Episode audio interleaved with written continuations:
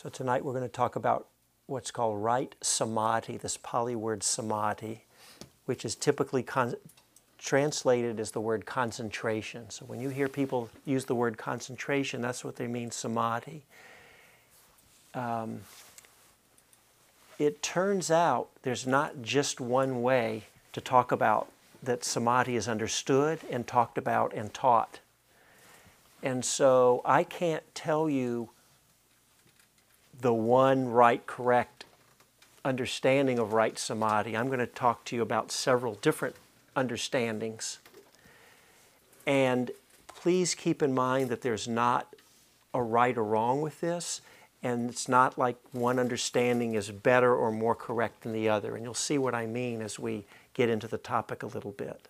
Okay?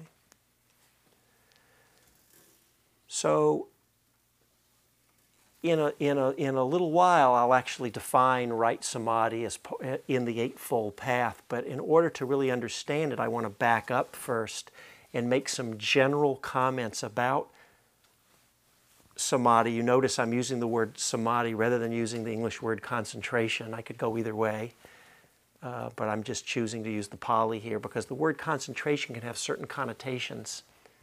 So I want to explain about some of the different ways it can be understood. Um, and I want to talk a little bit about some of the different ways that concentration is taught in relationship to insight meditation. And then we'll finally get into right samadhi itself. But we have to have some background here. For any of you who've ever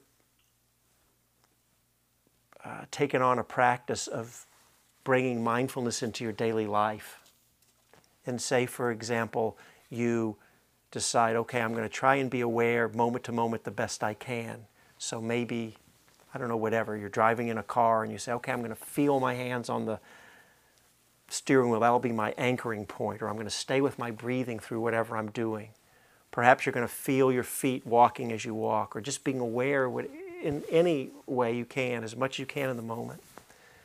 So you have this wholesome, beautiful, sincere intention and you're mindful of a few breaths. And then eight hours later, you wake up and realize, oh, yeah, I forgot. I'm trying to remember to be mindful. If that's ever happened to you, you've experienced mindfulness without the support of samadhi, of concentration. That's very different, as you'll see when we talk about what samadhi is. Mindfulness with concentration. It's a total, it's a completely different state of mind. So we often, most commonly translate, as I said, the word samadhi to mean concentration. It actually has the meaning undistractedness. Undistractedness. Right? There's a lot of different ways that that undistractedness is understood, and I want to name two that are important, and then we'll come back and see why these two are important, and they're very different. If you're meditating and say you're working with the breath, and you're focusing at one particular point, maybe it's at the nose or the belly, wherever. If you kept practicing over time and strengthened the ability of the mind to focus and concentrate on the breath, if you took it far enough, it's possible to, to strengthen that ability of the mind to concentrate so much that it could stay, it, it's called one pointed because the mind could stay narrow, more and more narrowly on this point. In this, it, in this case, it's the, it's the breath. We're calling it a point on one thing exclusively. You would never wander away. And in fact, you could take that so far. Now, this is getting quite far, but it's possible to, to take that exclusive one pointed concentration so far that you could be so, and it could be on anything, but I'm using the example of the breath, you could be so much on this the breath that you literally don't notice anything else. In fact, you lose awareness of everything else. You, if someone were, you wouldn't hear sounds, you wouldn't feel your body anymore. You could be so locked onto this one point because the ability of the mind to concentrate on a single point has been strengthened so much So it's possible to do that, and that's one form of some of concentration or samadhi. And I call it an exclusive, meaning it excludes everything else, and it's exclusively on one thing. In this example, the breath, but it could be whatever you use to focus on, right? And so, as you, if you're practicing in that way, there's ways you can practice to do this, which maybe we'll be able to talk about tonight. You, even if you're not, even if you haven't taken it to the pinnacle, to the peak where you can never be distracted, you could still get more and more pretty strongly on this one point. So you don't get distracted very much. Or when it does happen, it doesn't last for very long, you're just right back. Okay? So that's this exclusive form of samadhi. Basically, if you take it to the end point, as I said, you, you, you, there won't be any other experiences other than just what that one point that you're concentrating on. If you took it far enough, I doubt any of us, maybe somebody here's experienced that, but it, that's really getting quite far along to do this um, what actually happens is normally in our lives there's a whole flow of experiences happening sights, sounds, body sensations, just the whole range of our experiences in the body and in the mind. The flow of experience stops because you're so one pointed on a point, right? You get the idea? Even if you can't experience what it is, but you understand intellectually what I'm saying? the flow of experience stops. If you took it all the way. There's another very different style of samadhi, of undistractedness, that's just, you can take it just as far as what I've talked about, but it's actually qualitatively very different. Rather than the, you get so locked on a point that the flow of experience stops, you can, it's, the, it's hard to describe, but I'm going to let me just say it and I'll, I'll try to explain. The mind stops, but the, all the flows of experiences are still happening.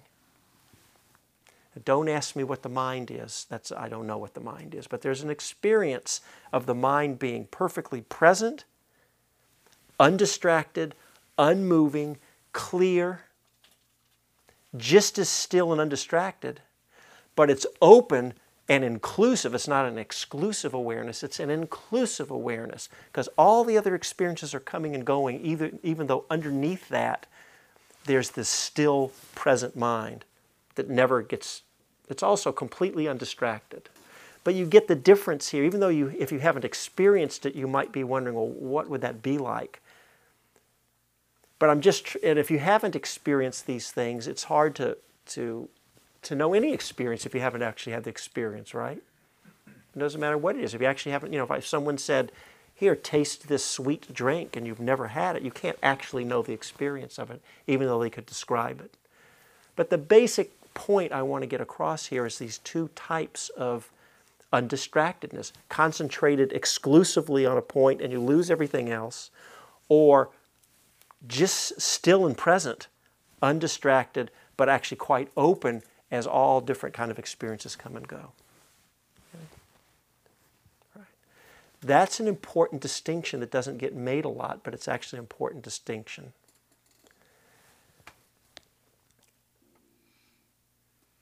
If you practice the, say, at a place like Spirit Rock or many other places, I'll just make a sort of a, a general statement about the insight meditation scene in this country, if I will. And this is a generalization, so it's any generalization is not 100% true, but it's roughly true. You will find that there's a range of ways that people talk about concentration. Many teachers hardly talk about concentration, samadhi, at all. They are, they'll just talk about mindfulness, mindfulness, everything's mindfulness. That's the emphasis. And the idea being is, is if you just are mindful moment moment by moment the best you can, whether using the, some people might have you stay a lot with some object like the breath, or some may, may not even want you to fix on any object, just being moment to moment mindful with whatever's predominant in your experience. There's lots of different ways it's taught. We're not going to get into the different techniques tonight so much. But the idea is the mind will naturally learn to settle down. You don't, you don't need to worry about concentration. You just practice mindfulness. Knowing that the, by doing that, coming back moment by moment when you wander away, keep coming back to the present moment, the mind will get trained and will learn to settle and be less distracted. That's one way you'll hear people talk a lot here, here, and lots of other places.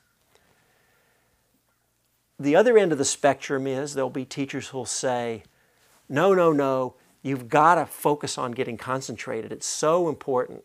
You've got to do practices that will specifically generate samadhi in these different forms that I'm talking about. And if you don't do it, you're not you're doing a big disservice to yourself because using the example I just used, it's like if you don't have good samadhi and you're trying to practice mindfulness, the mind's just scattered. You need to really be more settled and present and clear. So you got to focus a lot on uh, samadhi. And then there's people like me that are kind of in the middle, which I'll explain more later. I actually think samadhi is a real big deal. And I don't think you've got to get anything. I'll explain. There's no got to get. You just get what you get in the moment. But let's practice in a way that heads us towards, you know, less distraction in the mind. So there's lots of different ways people teach. It's they're all good. There's not a right or wrong. One way is not a better way than another. It's just what way do we relate with or connect with the best for us? And it's going to vary. That's why there's such a range. So, in the insight meditation scene, what you'll normally hear from almost all the teachers is there's these two different paths of practice. There's insight meditation, and then concentration meditation is something different than insight meditation. And it's important to do that sometime to support your insight, but in fact, it's two different things. And you know, for example, here at Spirit Rock, in April, they have a retreat called the Concentration Retreat. So that tells you right away that that's something different than all the other retreats, which are Vipassana, insight, meditation retreats. They're, they're calling it something different. And the idea being, if you, because the way most people understand concentration, they've been taught, is that first way I told you, which was what I call exclusive one pointed. Even if you don't take it all the way, you're heading in a direction where we're mostly interested in the states of being concentrated itself, being calm. There's all kinds of experiences that can come. Can feel blissful, I'm going to come back to that in a bit, but lots of experiences that can come.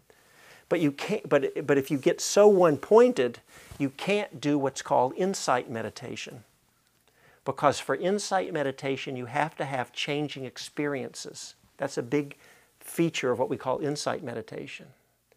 And if you get so exclusively concentrated like I was talking about before, remember I said you can't you kind of ultimately you would lose the experience of changing phenomena, right? Are you all hanging in with me so far here? Yes. Okay.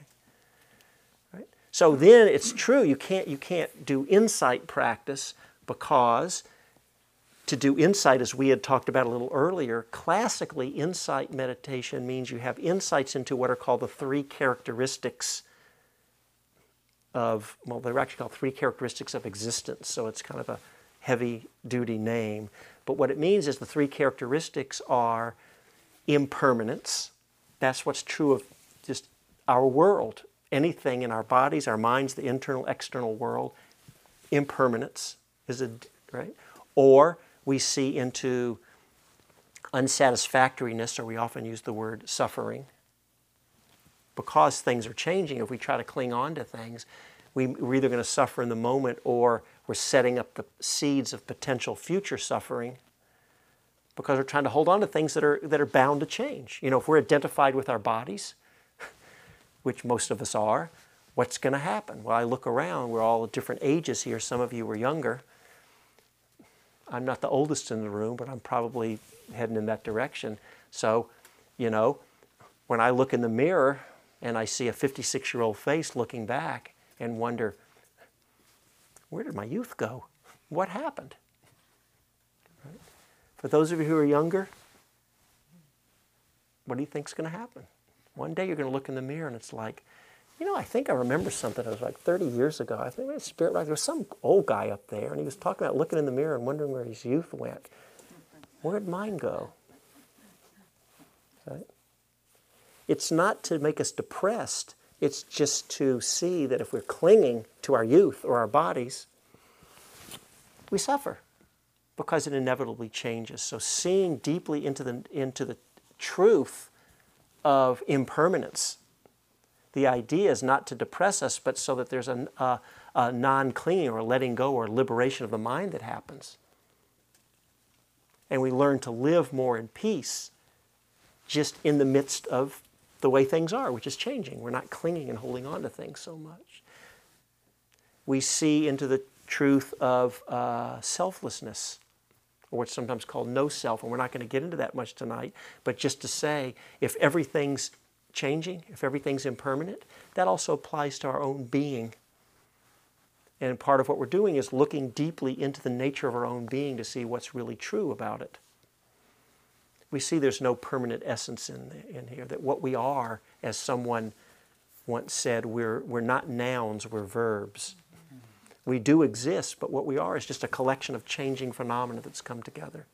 There's no permanent essence in there. So these are all things that we start to see. I know I'm throwing these out quickly, and it could be stirring up a lot. Actually, I think the three characteristics will be talked about in the third semester of Essential Dharma, because it wasn't in the first one. I don't. Yeah, it's in the third semester. For those of you coming back, we spent a lot of time on these. So insight is, is I use the word seeing, but you could, it doesn't have to be through the visual. Seeing, knowing, understanding, getting it really deeply, these truths in the service of a liberation of mind. So we need to touch in with changing phenomena. And what can happen in these deep concentration states is you can just go into these states of many, many ways as experience, but it can be, say, for example, just pure bliss, and you're just in bliss. And in the moment while you're in there, you're not experiencing change, it's just pure bliss. And it's great when you experience these things. But those experiences come and go. So, where people sometimes will kind of warn you about don't practice all these concentration practices, be careful, that's not insight, is what they're saying is, is that you can cultivate these meditative states. They're important, they're a big deal, they're really there, and they're accessible to every one of us. And sometimes what actually often what happens is we meditate in order to have those states because they're so intensely pleasant. But like everything, they're impermanent. They're inherently unsatisfying. They're not self because they come and go. You can't permanently enter a state like that. And so you need to come out of those states and then turn the mind to this other kind of practice that's called insight meditation, which is usually talked about as just bringing mindfulness moment to moment to what to the whatever's happening in our experience. And the, the value of having done those concentration practices as a separate kind of practice is it uh, then the mind is sharp and clear, and we have that undistractedness. So even when we come out of it, we're in a, in a less strong state of concentration. We've kind of backed out of it. So now we can feel our bodies again we can hear sounds, we can have thoughts and emotions, and then we can turn the mindfulness in, into that. And that's insight meditation. So there's these two paths of meditation. Okay.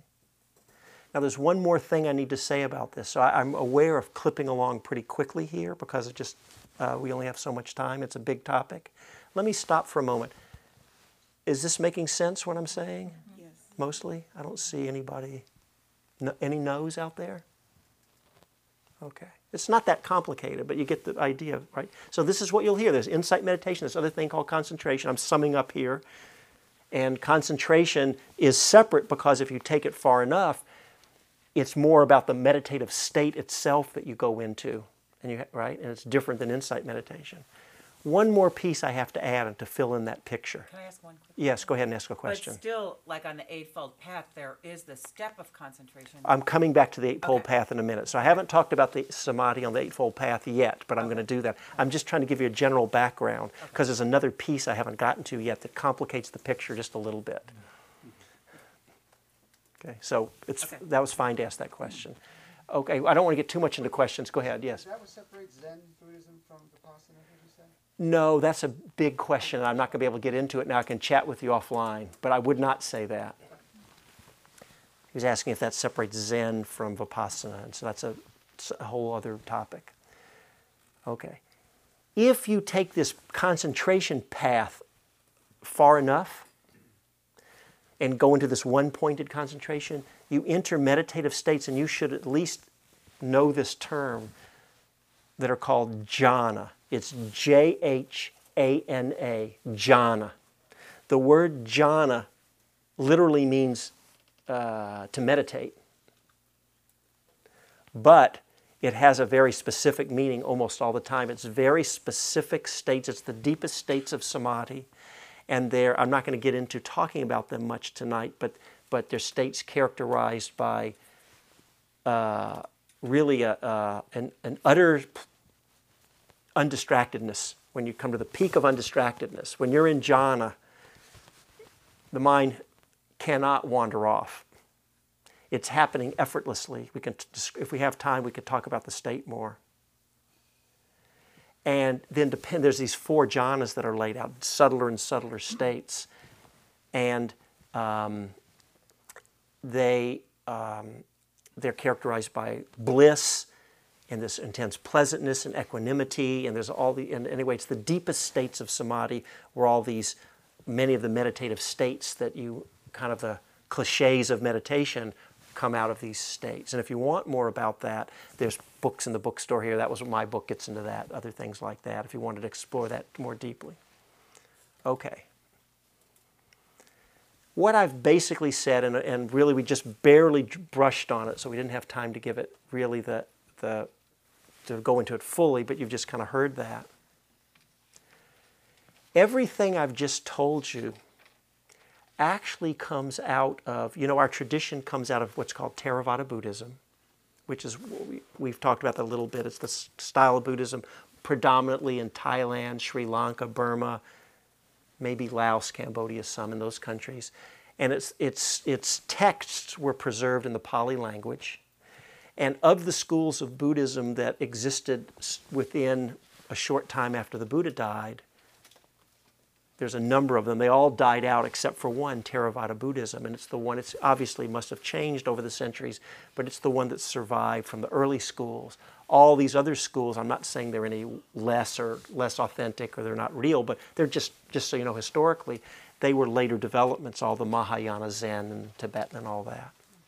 So our tradition, it's influenced by all these other traditions but it's kind of the root of it comes out of this Theravada Pali language tradition. And one of the things you should know is, is that there's what are called the suttas, S-U-T-T-A-S, suttas in Sanskrit, sutra, sutras uh, in Pali, suttas. Those are the, the original teachings that were preserved. They probably changed a lot since the since you know, that came out of the Buddha's mouth, but that was the original preserved. And then there was a whole body of commentaries that developed over many centuries that culminated in this one important work that came out about a thousand years after the Buddha died. In case you're interested, it's a, it's a tongue twister of a name. You'll probably never remember it, but it's called the, with the V, Visuddhimagga. Very, very important book that pull together this commentarial understanding. Everything that I've told you so far tonight is not what comes out of the original suttas, it's actually what comes out of that, this later commentarial tradition. And their understanding of there's these two paths, and one is concentration that takes all the way to jhana.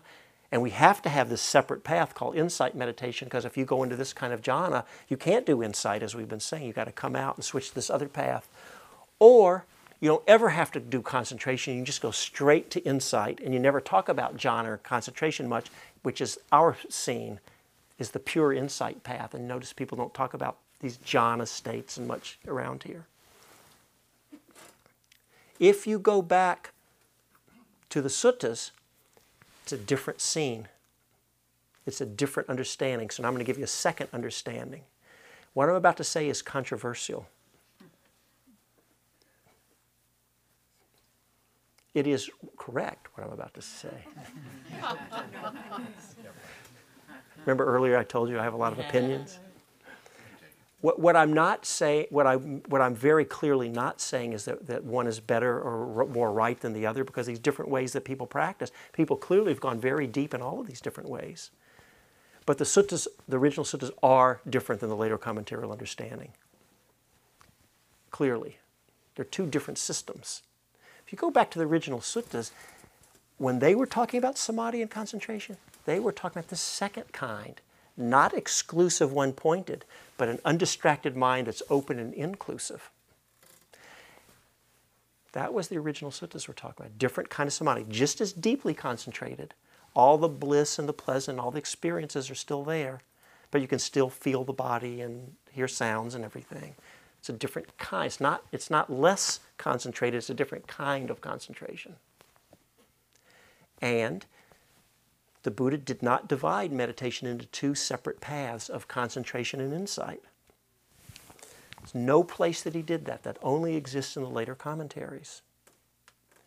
And the reason for that is, is because he wasn't talking about, even if you took it all the way as far as you could take it, you don't get to this one pointed, narrow, exclusive concentration where you can't do insight. If you take that concentration from the original suttas all the way, the mind becomes still, but you're more connected with change. The insight is happening right in with the concentration together. They're not separated out. Does that make sense what I'm saying? Yeah, we're going to have a little time for questions, but because I know I'm going fast. And it just so happens that this second, I happen to practice and teach in the second style I'm talking about. It's not better than any other style. When I'm here at Spirit Rock, you know, I have taught, I don't know, 20 retreats here. I teach in, in that style. But really on my own, just so I, I actually practice in a different style where, the, where they, they're not separated out. Even if you take samadhi, even if you go all the way into jhana, it's a different jhana. There's actually two different jhana systems out there. And in this style of practice, you don't have to tell people, well, don't do concentration practice because you're not doing insight. We're not separating them out so much. It's different. So there's a lot of detail I couldn't go into there, but the main thing I wanted to say to you is that there's sort of these two understandings out there. There's the understanding that has these two separate paths and a concentration where you can't do insight. There's a whole understanding out there where they're synthesized into one thing. Even though concentration and insight aren't the same thing, mindfulness, they're different. It's part of one practice. If when Joseph Goldstein and Sharon Salzberg and Jack Kornfield and others first came back from Asia and started teaching in this country in the early 70s, they had practiced with a number of different teachers. But the style they started teaching in was heavily influenced by this one great Burmese master named Mahasi Sayadaw. And he came out of this commentarial tradition with these two paths. And they started teaching the pure insight meditation style, Mahasi influenced by the, where you're not emphasizing the concentration so much because their understanding is there's a different kind of concentration where you can't do insight. If they had happened to come influenced by many, many of the other teachers they might have found in Thailand or wherever, our whole scene would look completely different. So it's just, I don't know if there's accidents out there, but I want to say an accident of history, but it's just, just the way the turn of history went. There's many, many, many people out there on both of these different approaches. And the good news is you don't have to worry about it. You can just practice however either you're taught or if you're interested or what you like, or because they all seem to work. That's the good news. You can't go wrong.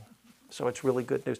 The only thing that people could, will be wrong about out, they'll say, oh, but that's wrong and this is right. No, no, this is right and that's wrong. It's not true. We clearly have people, you can meet them and study with them, who clearly have gone very deep practicing in all these different ways. Okay? The reason I just gave you all that background is when we now come to talk about right samadhi of the Eightfold Path, if you just have one understanding and you don't understand different ways, it's going to bend how you talk about right samadhi. So, right samadhi in the Pali Suttas is always defined clearly as the four jhanas. It's not like just have good concentration. It says right samadhi is the four jhanas, which I didn't get to explain much, but I meant just touched on what these are those deepest states of concentration. Well, that's a little complicated. First of all, how many of us have jhana? So, do we all have wrong samadhi? No. The way to understand right samadhi isn't that it has to be jhana, it culminates in the four jhanas. But right samadhi is actually always right samadhi, wherever you're at, as long as it's influenced with right, the other factors of the path right view, right understanding, right? Right thought or right intention, right speech, right action, right livelihood, right effort, right mindfulness. As long as those are coming in, then it's, it's right samadhi wherever we're at. So the, the, the best way to think of it is it culminates in the four jhanas. It gets a little tricky for the people who divide it into two paths because um, then it's like, well, the, the suttas are telling me I'm supposed to get right samadhi of the Eightfold Path, but when I'm doing that, I can't do insight. I'm supposed to come out to some lower level of samadhi to do insight meditation. This is where it gets tricky, the, the different ways people will talk about uh, right, understanding right samadhi. If you, if you take concentration to the point where you, you still can, the mind is undistracted, but you're still inclusive of all experiences, then you can take it all the way even to these four jhanas, and you still, the insight's just happening right in there. You don't, they don't separate it out in a separate practice. The mindfulness, the concentration, it's all right in, insight, it's all right there together.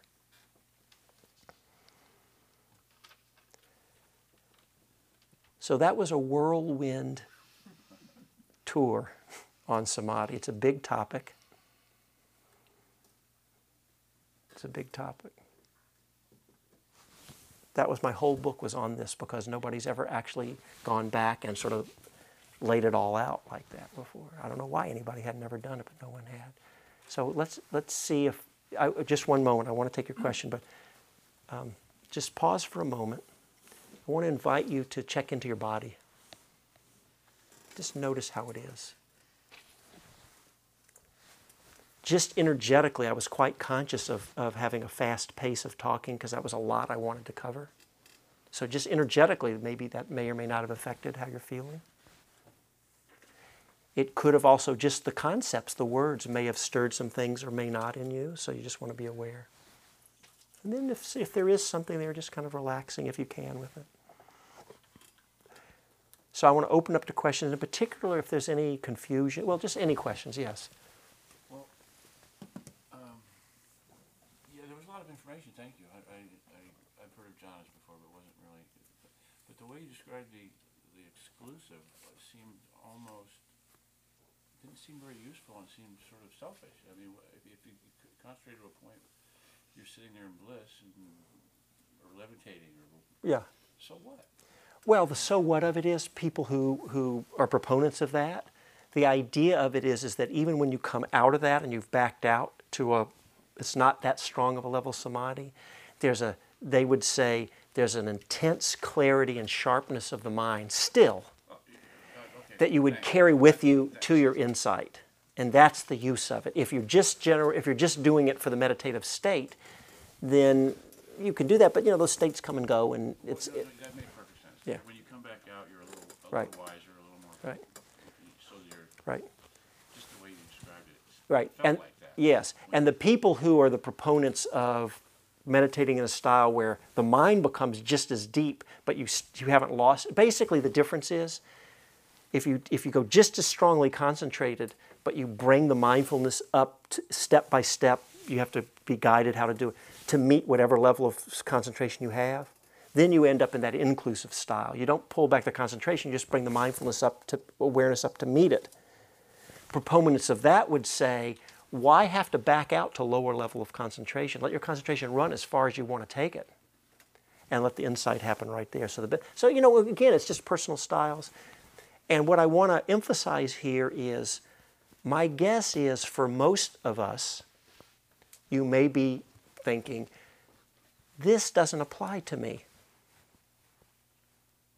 Why are we talking about that? I'm not interested. I'm not going for jhanas. I'm trying to bring practice the best I can in my daily life. Or you may think, I'm just saying some things that are common for people, people may be thinking, actually, that does sound pretty good, but I'm never going to get there. I, I'm just not able to practice. I don't know. It's just, it's way beyond. And so the way people will often talk about right samadhi is they won't get into this, what's jhana, and you can take samadhi all the way. But actually, if you want to understand what right samadhi is, it's clear. Right samadhi is defined as the four jhanas. So you have to understand what they are if you really want to know what the teachings are. I don't know what your book says about right samadhi. Um, so he, I want to just fill in one more thing, and it, it- we'll still have a little. Well, let me fill in one other thing that's important. I mentioned this briefly th- that it's always right samadhi wherever you're at. I want to give you a. Um, I want to leave you with a suggestion on actually applying this to your practice. It's good to understand the ultimate of right samadhi, how it is taught in the texts as jhana and all of that. And there's these two different ways it's understood and all of that. When you bring it right back to your practice, did I ever tell you about the Meher Baba poster, Don't Worry, Be Happy? I used that example, right? Yeah. If you can remember that, you've got as much concentration as you got.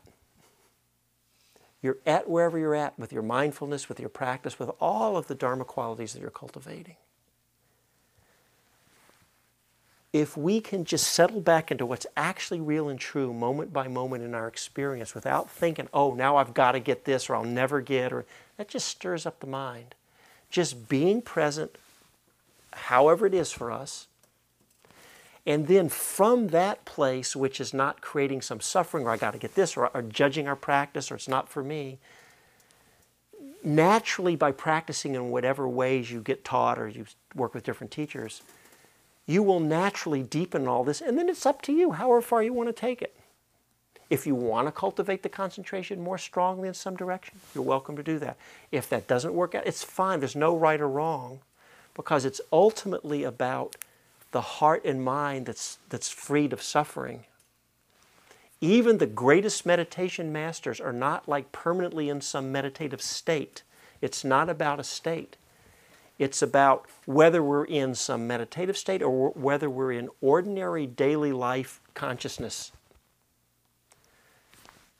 living in a place of peace. And it's all about the only purpose of concentration is if it can bring some clarity of mind so we can see sometimes on the subtler levels of where there is some clinging and some, something to be let go of. But it's all in service of the mind becoming free. It's not about getting concentrated.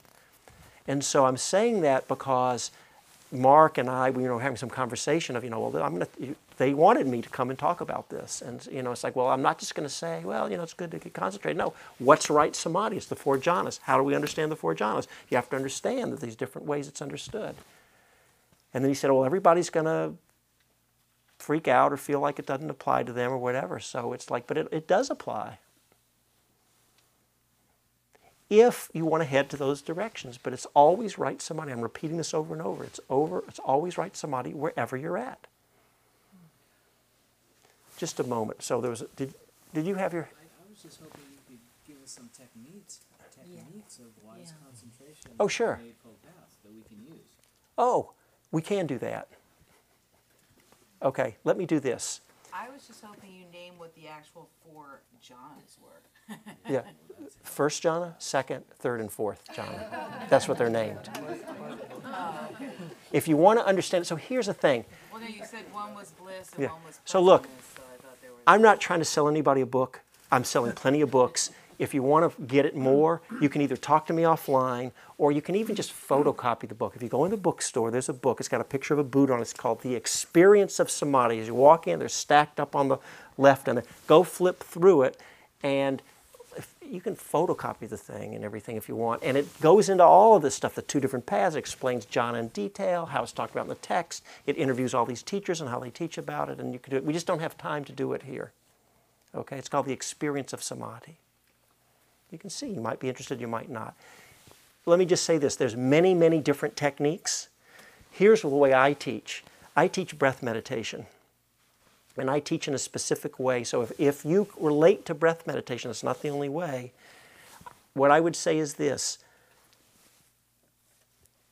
give breath wherever it is you connect with it in your body.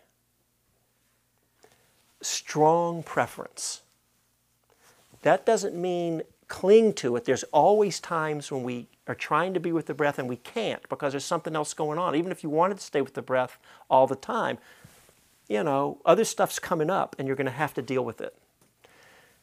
But for the most part, give breath very strong preference. When other things are calm, stay just stay on the breath, stay on the breath. And as you keep practicing, things will stay more calm more and just just do breath meditation. It will naturally open up. Can't give it. Uh, you know, there's going to be a retreat next April that, that's, that's on this if you're interested. But it, um, it naturally opens up into, to you're naturally through the breath mindful of everything else. It actually will bring in all the foundations of mindfulness right in just through breath meditation. So I would say just really stay with the breath, heavy duty. When other things come up, so you can't do the breath, rather than it being mindfulness of breathing, then, then you switch, it becomes mindfulness with breathing.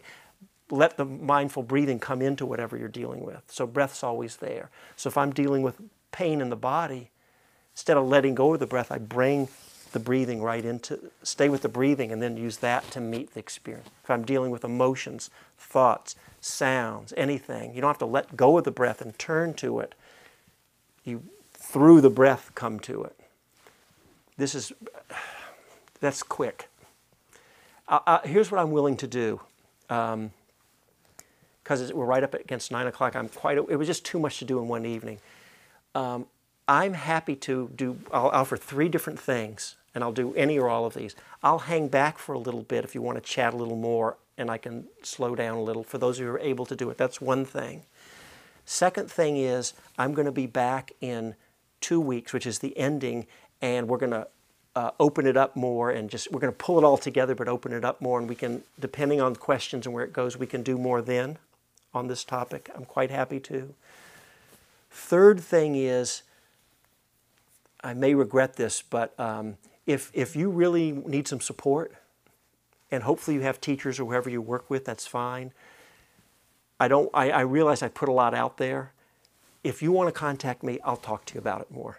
So if I get 50 contacts, I don't think I'm going to, but we'll deal with it. You can contact me. Um, um, just you can go to my website, richardshankman.org, and has my email on there. And if you want to follow up, I just don't want to. Oh. I tell you what, here's what I'd like to do. Before you do that, let me take that back. what I'd like to do is this. Let's see if people want to hang back. Let's see what happens in two weeks. After that, if you feel like you're not, something's missing there, we'll slow it down. I'll take time and we can. If you want to wait till next April, there'll be actually a retreat at Jikoji um, that I'm teaching, and it'll just really go into this. And you can always go sit the retreat. All right. So, so let's do this then. It's four minutes after four, after nine. Uh, we're going to end in less than one minute. Some of you may need to walk out the door right now. One thing we want to ask is some of the normal volunteers who help just put the room back together aren't here. Wanted to ask um, if we could get just a few people, if anyone would be willing to raise your hand. Just apparently, it just takes a few minutes, right?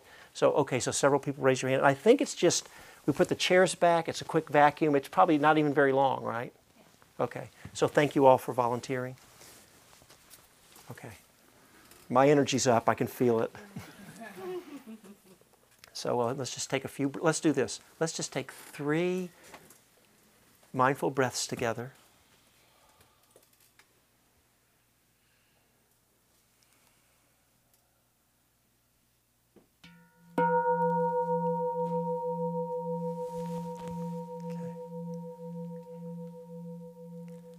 So I'm going to have to talk to Mark for the for next year. I have a right samadhi needs more than one night. It just does. so anyway, thank you all. Any of you want to hang back? We can. Thank you for listening. To learn how you can support the teachers and Dharma Seed, please visit dharmaseed.org slash donate.